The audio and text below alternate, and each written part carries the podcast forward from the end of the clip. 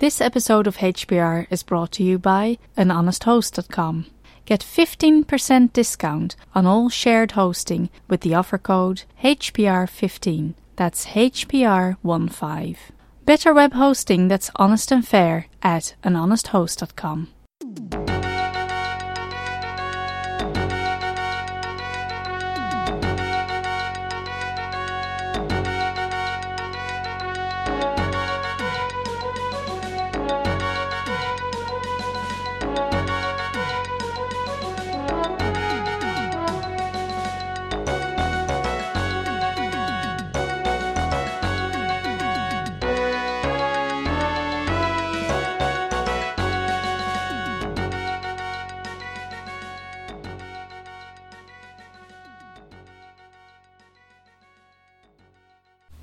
Hello, Hacker Public Radio. Semiotic Robotic here with another open source news break from opensource.com. Of interest to open minded scientists might be our recent story about Fedora Scientific, a new Fedora spin targeted specifically at users whose work involves scientific and numerical computing. Project creator and maintainer Amit Saha tells us that the new distribution, quote, was created out of a simple need the need to avoid constantly installing the same software on a fresh Linux installation. To that end, Fedora Scientific comes preloaded with tools scientists use most frequently, like GNU Octave, IPython, GNU Plot, LaTeX, and, of course, a Fortran compiler. The distro features the KDE Plasma desktop. In our health channel, Dr. Timothy King asks can open science help patients and save pharma? Calling the current model of pharmaceutical development, quote, time consuming, expensive, and inefficient, King explains how open source thinking might spark new research innovations more quickly and with lower costs, all with no discernible decrease in research quality.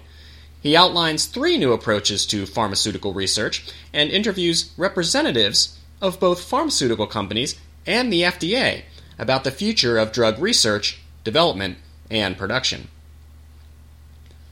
And finally, we're featuring an article by Lewis John McGibbney, engineering application software engineer at NASA's Jet Propulsion Laboratory in Pasadena, California, who describes the role open source technologies play in the organization's Earth science initiatives.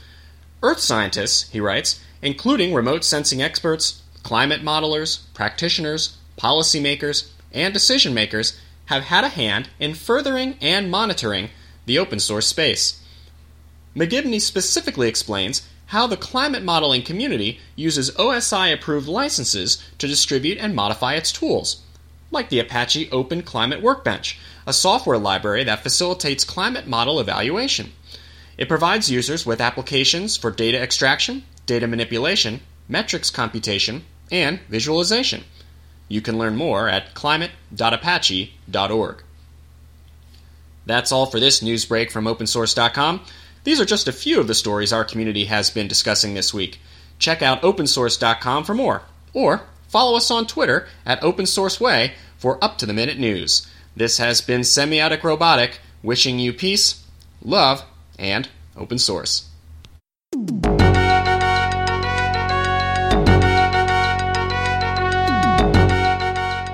You've been listening to Hacker Public Radio at hackerpublicradio.org. We are a community podcast network that releases shows every weekday, Monday through Friday.